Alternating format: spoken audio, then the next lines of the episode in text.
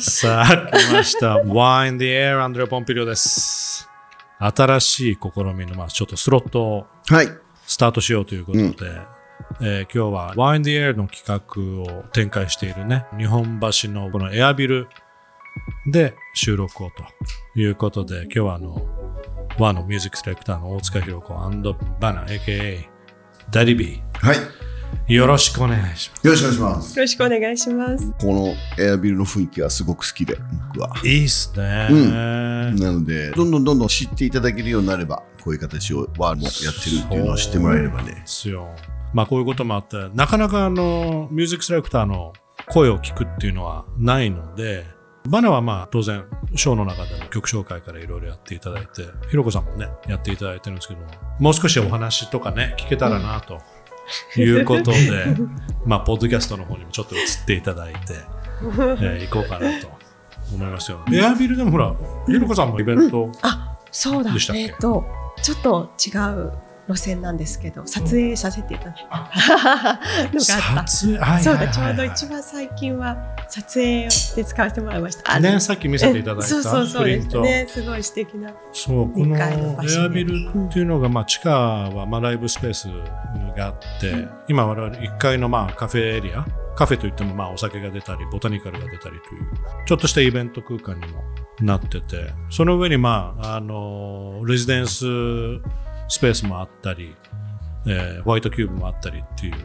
なかなかユニークな、いわゆるここ日本橋の雑居ビルをうまくちょっと改装して、ギャザリングスペースっていうのかな？ね。ねやってますけど。バナもここでやってたりした？する僕はね、あんまりね、うん。あの、東京で言うと、うん、左側ばっかりですね。左側ばっかり。左の上の方です。左上の方って。豊島区とか、はいはいはい。練馬区とか、はいはいあと、まあ、たまに横浜とか。はい。いいですね。銀座とか日本橋来るとね、緊張するんですよ。そう。うんあんまり来ない。来るんだけど、やっぱね、緊張ちょ感。っとね、空気が違うんですよ。なんかね、シャキッとしなきゃ。もうちょっと細いズボン履こうかなとかね。あ、だけどそ、そんな話さっきひろこさんともしてたよね。そうです、そうです。こっちのゾーンって来たりするって言ったらね、いや、なかなか、遊ん、こね、若い頃、若今でも若いけど、ね、あの、若い頃、そのままストレートに渋谷とか行ってた。そうなんですよ。うん立ち立ち寄らなかったんで。でもすごい好きなエリアなんですけど、いいですよね、なんか。僕はなんか、どっちかというと、この、あの、このゾーンって、洋食を食べたくなる。なあ、さすがですねわかる？なんか、ごめんなさい。なんかよ俺わかんない。わかんない。でも、わかるような、わか、でもわかるんですよ。あるじゃない？かりますか街の洋食屋で老舗のさ、はい、わかります。なんかそういうイメージだね。あの、銀座とか、洋食屋さんとか。そう、まあ銀座、そう、なんかこのゾーン、このゾーンは。なんか、まあオフィス街ではあるけど、とね、問屋街とかか、近くにあったり。客さんも、この辺すごいいいとこあって、とか言って、うん。一回行ったら隣のカウンターのお客さんにいっぱいいろんなお店をご紹介されて、またそこで行ってまたあの紹介されてって言ってすごいあサーキット。あ、そうなんだ。そうこの辺もあいいお店いっぱいあるんだよねなんて。そう、店もいっぱいあるし、なんか雰囲気、うん人、そう人がなんだろう入ってた下町のね。まあ江戸の人たちがここにだから、前回、あの、和の、うん。こういうギャザリングやった時うんに来てくれた、あの、よくイベント来てくれるお客さんがうん来て、うん。人が選曲してる途中に、ばあさんごめんなさい、ちょっと今から洋食食べに行くから。やっぱり洋食なんだね。えーなんかね、あの、まあ、プラスここの、本当この空間も自分も何度か来てて気持ちいいなということで、まあ、ニュースロットもね、スタートしたシェニーも、ここにお店の方に立ってたりして、ナイススマイルで、あの、今後、どういうことをマイクに向けて何を言っていくのかなっていうのが楽しみで、あれなんだけど、ここに来れば、まあ、シェニーもいれば、すごい、あの、すがすがしいスタッフが集まってたりっていうことなんですけれども、ちょっとね、あのーそういった点では、まあ、お二方とこういうふうにお話しするっていうのはなかなか合ってた、合ってたりするんだけど、うん。うん。ね、あのーポッドキャストで話すっていうのはないっていうのもあって、面白い組み合わせだなと思って。2人はねいつもお話はしてるけどちょっと音楽についても聞いていきたいなとは思うんだけど。いやもう二人とも困っちゃったから困っちゃうよね。何何話せば。いやいやその音楽のこと言われるとね。いや一つはほらバネもまあ長年あの、まあ、さっき横浜って言ってたけどその横浜 FM でもうん。番組をやっててもう20年ということで、マイティクラウンともそう。長年のね。今年で終了なんですが。それやっぱマイティがまあ引退というかそうあのね活動休止するって言ってうん。まあもともと FM 横浜の番組はやっぱマイティクラウンをみんなに知ってもらいたいっていうのが大きな目的だったんで、まあ、それも、まあ、ある程度達成できたし、うんで本人たちもそういう活動休止うんっていう道を選んでやっぱすっきりしたいってことでっていう形。番組もじゃあここでそういう感じで。けじめをつけようと。けじめをつけようっていう。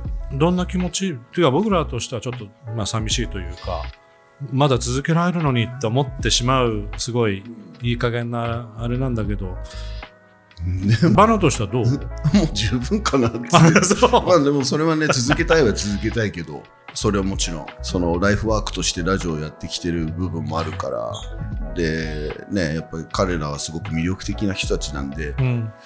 でもね19年っていうかもう一緒にもう僕がもともと自分でやってた番組にもう99年から あのバナ今日回し行っていいとかっていう感じで来てたりとかしてたんでかれこれ24年すごい、うん、の付き合いになってくるしそう考えるとまあでもね。まあやることやったというか、うん。ですっきりと。すっきりと。でそれぞれやっぱこうねマイティクラウンもそうだけど僕自身も あの自分が何がしたいかっていうのをもう一回ねあの50を過ぎた時からうん。ちょっと考えるようになってきたから。うんまあそういうタイミングなんだろうね。うん。だ実際。からあんまりなんかね結構年取ってきたらね涙腺が緩くなってきたから終わるんだみたいに言われた時にあの泣いちゃうかなとか思ったけど、いうん。や全然全然。泣けなかった。まあ、まあなんかそういう感じというよりも次次に何したいんだろうっていうなるほどね方がね。ちょっと楽しみっていうか。うんまあいろいろ。いろんな感情が入り混じってる感じなんだろうねだけど。ねそうね。でもまあほらいろんなことがあるから。いやーだけどこれからもだってババネオとしてはねやっぱり日本のレゲエシーンをどんどん引っ張っていくっていう50を過ぎたっていうふうに言ってたけど、まあ、ある意味巨匠クラスになっちゃってる。だからそのそんな意識はないから。だけど若手とか、うん。これから、まあ、まあレゲエファン含めて彼らはやっぱある意味引っ張っていくっていうそういう意識が働いたりする？うんと今はねそんなにないかな。なんでかっていうとまたいろんな世代がいて、うん。やっぱり中心にいなきゃいけない子たちっていうのは多分20代の子たちとかそうだね。30代の子たちだからそこにやっぱね自分の親父になんかいろいろ言われても嫌じゃない。なんかごちゃごちゃごちゃごちゃ言われた。ら だからそういう意味ではまあなんかそんななんだろう。引っ張るっていうかうん、ちょっとでもねうん。参考になるったり。だからバナがスタートした、まあ、20代30代の時代ってなんだろうその例えばこのようにうん。場作り、いわゆる自分が表現する場ってそこまでなかった。そうだね。っていう中で今はどう、もっと環境的には例えばいさっきの20代の子たちが表現する場っていうのは増えてる。増えてると思うしあと表現の仕方がだから選曲するっていう上で考えるとその今まではうん。ミックスCDだったり、うん。そのクラブで回したりとか、うん。っていうのがやっぱ主流だったわけじゃないですか、うん。そのうん2000年ぐらいまでは。うん。で2010年以降とか15年ぐらいからうん。そういうミックスクラウドがあったりはい。サウンドクラウド Twitch があったりインスタライブがあったりそれこそねあの TikTok もあれば、うん。ポコちゃんもあればあれもこれもそれもどれもあるから、うん。この中でね要はその表現する場っていうのはできてきたけど、うん。そのじゃあ自分がその選曲して表現して何をしたいのかっていうところでうんその見えやすいものとしてはお客さんを盛り上げるっていうのがあるけどその見えないものとしてスルメみたいな感じで そのなんていうのかな。一回耳にした時になんかこうあんまり感じなかったものが後から来る曲っていうのはあるから僕はどっちかというとこう、うん、今はなんかもちろんパーティーとかで回すのは好きだけどうん。どっちかというと雰囲気作ったりなんか後聞きするような、うん。うん、曲を選べたらなってなってきてるかな、ううん。ん、だから多分どんどん営業減ると思うんだけどね。ダメじゃん。いやでもねだからさっきの話じゃないけどそのやっぱ Twitch とか、うん、インスタとか本当はねそれこそすげえいっぱい人が見てるからいいとか少ないから良くないっていう考え方もわかるんだけどでもやっぱり今そのたまにやってる配信とかでもみんな実際買いに行ったりとかしてるからだかうんらそれが自分がかけた曲がいろんな人たちにうん。ねちょっとでもまあ影響を与えてるよね。そうなってればあの僕はあの、うん正解なんですよ。そう、うん、もちろんお金を稼がなきゃいけないんだけどでもそれを主として選曲はし今してないからうん。うん。だダメだねおじいちゃんって言われちゃうんだけどね。もうちょっともうちょっと稼いでこいよって言われるかもしれないけどでもまあうんその信念を持ってラジオの選曲っていうのはずっとしてきたからうん別になんか違うことして稼げばいいかなみたいな感じになってきてるかな。うん、なるほどね。そう。りょうかさんどう？ここほら。うんここ3年って本当にもう激動の時代だったけどさ、うん。特に表現がでしにくいシチュエーションっていうのが多うく増えたし、その時まあ確かに配信始めてとにかく何かやんなきゃいけないっていうのでやってたじゃない、うん。で今今今も続くっていう状況が作られている、うん。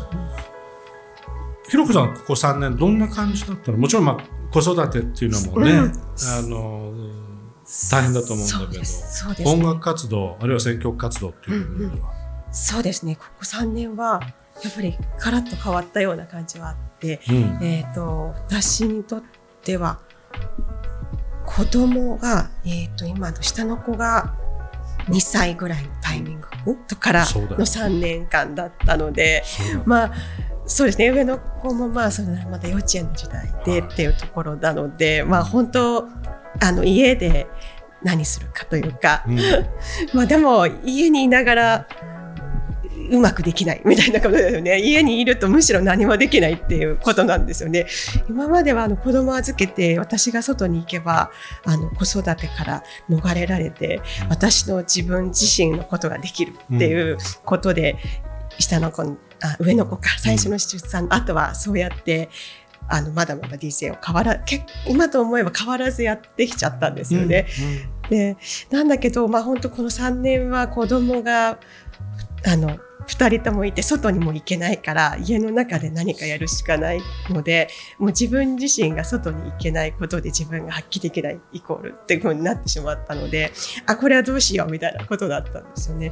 でまあだからすごくよくいろんなことをやろうと意識はすごく働いてたなと今思えば何かやりたい何か可能性があるしどうやって私を食べていこうみたいなこともすごくよく考えましたね、今は今はちょっとだらけちゃったんですけどね。うん。でそうだな。だからある話があれば全部あの飛びついて、うん。まあ、海外から配信の、えっ話とが？そうですね。配信あのでかいライブを配信するみたいなこうん。う企画も早々出てきて、でそれで、まあ、海外のライブと日本の DJ をつないで一緒のあのフェイスみたいにしようみたいなのが結構早々うん。あってであのそれで中にあの家でとりあえず1時間ミックスを取ってくれみたいなことを言われて、でおんぶしながら DJ してそれをこう あの iPhone で撮って。撮って1時間やってみるみたいなえことで、ーはい。もう自分自身客観的に外側から見られるっていう経験をしてなかったんですごく違和感があるんですよね、うん。もう写真とかもそうですけどあんまり動画で人から見られてる私がどうやって見られてる見られてるかも考えたことがなくて自分の子姿を目の当たりにしてみたりしてで でもちょっとあかこれかっこ悪かったなとかこの動きは良くなかったとかいろいろ思いながら反省会。まあでもちょっとそれで、まあ、子供とおんぶして DJ の動画を撮ってみるっていうことがちょっと楽しかったりもしたんですよね。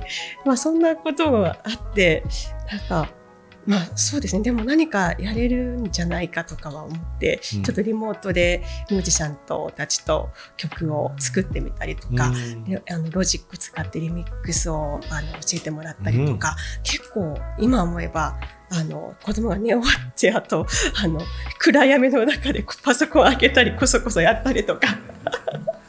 あのどういうふうに自分が DJ で映ってるかなとか角度 何やってんだろうとか思いながら変なふうにこうさ拡散してたな。頭がちょっといろいろ変なふうに動いてたなと思います。うん。だから結局まあコロナもまだ続いてるけども、うん。うん。一応もうマスクも取り外しね、うん皆さんも出かけられるようになって、うん。一気にバナもそうだけどひろこさんもほらリリースもあったりとかすごい忙しくなったというか、うん。外に出る機会がどんどん、まあ、高田の馬場も含めて、うん結構回すケースが多くなったじゃない？外に、うん、そうでした。そうです。ね。それってすすごいプライベートな話なんだけどすごい両立するのって大変じゃない？子そうです。供もちっちゃいしまだ。そうですね。うん。でも、うん、なんか両立すること、まあ、DJ をする方が楽なんですよね。私、あの外に行った方が。あのむしろ家の中で、まあ、今まであの文章書いたりとかいろいろあったんですがそういう方が結構あのその時の両立のが大変で、うん DJ を外に行くっていうのは私にとってはすごく全然ハードルが低いというかそうなんですよね。ワンラディオもあのおかげさまでベビーローンチしたのが2020年の12月うん。そのまああの初期の頃からファミリーメンバーとしてバナもひろこさんもセレクターとして入って番組を展開している。っていう中であの僕らもそのオンラインラディオの面白さもちろんその逆の難しさとか運営の仕方だったり何を表現すればいいのかとコンテンツどうするかとか。しかもノンコマーシャルステーションということでそのスポンサーを入れないというか形で運営していくっていうことおなのでその中でのまあハードルというのはたくさんもちろん今もあるしただまあちょうど実は、えー今日例えばアプリもアップデートされて、新しいバージョンのアアプリで展開できるようなもっとまあ使いやすいアプリもあったりまあそんな中3年間やってきただけ宣伝もそんなやってないしあくまでも口コミだったり僕らがまあ最低限ソーシャルでちょっと展開していくっていう中で、えー今やまあ60カ国以上の人たちが聞いてくれていたりとかあのある程度のなんだろう数っていうのかなリスナー数っていうのもやっぱりコンテンツとともに増えていくっていうだからすごい長い目でこれは見なきゃいけないんだなっていうのを改めて実感している。うーでさっきバナも言ったよりもあのやっぱ、まあ、ある意味好きだから続けていくっていう表現の場でもあるっていうのでやってくれたひろこさんもそうじゃない、だからなんかあのそういう点ではなんかすごいタイトなファミリーとしてこれからも面白いことやっていければなと思ってて、まあ、この One in the Air っていうのも新たにスタートしていくような形で、えーやっぱり最終的には場？場作りっていうのが、うん。さっきねバナが言ってたような形で必要になってくると思うんで、あの、まあ、ワーにはたくさんのメンバー、あの、ファミリーメンバーがいるので、スロットを持ってるメンバーいるので、えー彼らと一緒にタッグを組んで、もっと交流を深めていくようなことをやっていければな、というふうに思って、今日今日はこういう試みで、台本もなく、なんか適当に話してるように聞こえちゃう部分がありつつも、あの、うんだけどなんか逆にお二人に聞きたいなと思ってたのがワーとして何をやるべきかっていうものも含めてなんだけどあるいは自分がどうワーと関わりながらリスナーとコネクトしていくかっていうのを聞きたいなと思ってバナはどういうイメージ？うーん。あんまりイメージないない？いやそんなことないんだけど、うん。なんか裏返っちゃったけど。あの だからまあさっきと言ったよ同じようなことになっちゃうかもしれないんだけどでもやっぱそのまあもちろんね今日あのエアビルさんでこうやってやってる形もそうだけどそのなんかねその聞いた時にうん。だからこの場でだったらそのも何かを持って帰るものがあればうん。曲だったりその雰囲気の楽しさだったりではレディを通して言うとやっぱその一日の中で。うん。だもちろんその自分がやってるところもそうだけどその投資して聞いてねすごいあいい雰囲気だなっていう。だ多分そういうなんかあんまり難しいことは考えてなくてうん。そのあいいねみたいな。いやそれで十分じゃないっていう。うん。素晴らしいですねなんて言われてちょっと本当ってねうん。そんな素晴らしいですねっていうのを毎日毎日そうだねうわでもすごいゆっくりできましたとか言われたらあそうですかありがとうございますっていうのはあるわけじゃないですか。ある。でそこの中にたまにおすごかったですね今日はとかっていうのはね わかるけどそんな毎日素晴らしいですねなんて言われても 本当にっていう。もちろん素晴らしいを目指したいけどうん。でもすごいあやっぱり雰囲気すごく良かったですっていうのが続くっていうのが最後に素晴らしくなるんじゃないかなっていうふうにうん思うから。うん。うん、だだから僕の選曲してることに関して言えばだからうん。だからなんだろう。あ良かったっすっていう。そういうふうに聞いてくれる人が思ってくれれば。うん。うん、でもすっげえ考えてるけどね。考えてるよね。すごい考えてるけそうだよね。ひろこさんもそうでしょやっぱり。まあ考えるっていうところの話だけど今いやーそうだな私も悩悩むでしょ？やっぱりもちろん。ストックいっぱいあるとしてもそうだよ音のね。その私もその、まあ、音楽と接する時間を、まあ、無理やり作らないと作れなくななるんですよね。やっぱあの考えなければあの皿洗いとかの掃除とかに走っちゃうので なんか日常がやることあるからねそっちににやっぱり行っちゃうんですよね。なのであの無理やりでも音楽を掴むっていう時間は必要で、そそこはすごい大事だなとうん。今今改めて思うんですけどね、うん。もうまあ、もちろん新婦のチェックだったりとか、今ちょっとまあメインはジャズだね私はい。のところはジャズなんですがやっぱ今の新婦とか動きはすごい速いので、うん。やっぱそういうところをちょっと、まあ、逃しちゃうとどんどん分かんなくなっちゃうし、まあトレンド的なものもあの知りたい欲求はあるんで、そこは使うための自分の時間だし、まあ、復習的な、まあ、もちろん給付のものも大好きなんで、うん。それといかにあの違和感なくあの混ぜれるかななんてちょっと自分でちょっとずつチャレンジしながらやったりするのも楽しいというか、まあ、復習再復習するとかいう意味でもあったりして、まあ、結構やっぱり自分自身ちょっと自己中心的なんですけど、まあ、そのことをできてるのはすごい嬉しいなとありがたいなとまあなんかあのもう気がつけばもう2023年終わる終わるんだなっていう。また1年がすごいスピードで過ぎ去っちゃうという、うん。まあ年齢的なこともあると思うんだけど。早い。で2024はちょっとお二人といろいろもうちょっとワンステップ踏み込んだあの企画をやっていきたいなっていうのも実は個人的にまあ、ワーとしてね、もちろんやっていきたいなと。で、その一つっていうのが、あの、やっぱりこのオンラインラジオ、ワーの強さっていうのは、面白さっていうのは、あのモバイル、うんラジオにも変化でして、いろんなところに行けちゃうっていうのがあるので、ちょっとお二方もと一緒にバンに乗って、あの、地方の例えば、えー高校だったり、えー中学校だったり、えー訪れて数日間滞在させてもらって、彼らと番組を作っていくっていうね、ことを今、えー模索してます。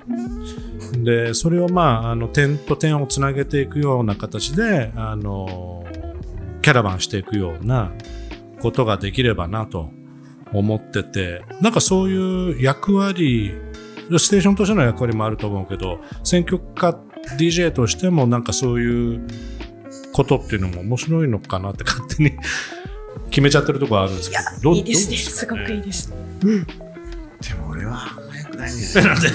なんで？いやそんなことない でもねで多分すごくね例えば音楽の聴き方一つでもうん。こういう聴き方があるんだよっていうことを伝えられるとうん。だからほらどうしてもそのじゃあボーカルが入ってないと。うん。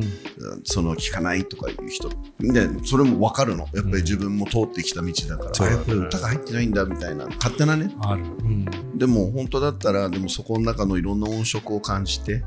で勝手に自分でそれを自分の中で本当は噛みしめればいいものをうん。なんか変にこうなんですよっていうふうに言われる。でもそうじゃないんだよっていう自由に聴けばいいし自分が本当に好きだなと思えた曲は好きな曲でいいんですよみたいな。でそれっていうのは多分いろんなことにつながることだから。うん。うん。でも多分俺が言うとね多分説得力ないんいだよ。やそんなことない。ないよね。このおじさん髪の毛がないとか言われて でもね、うん、でもそれはやっぱ自分の子供たちがもう大きくなってきて、もうもう大きくなってきて多分ももうもうね。う、うん、もうだからガナの子供たちはもう大きくなっちゃってるけど。もういねもう。立派な大人だけど。もうね、全然お父さんより全然いい。立お父さんは立派じゃないけどお父さんはもう全然超えちゃってるんだけど。本当にどうすか？いや でも DJ スタイルすごいかっこいいからいろんな人がわかっこいい。うん。本当このスタイルで見れるっていうのはすごい影響されると思う。そう。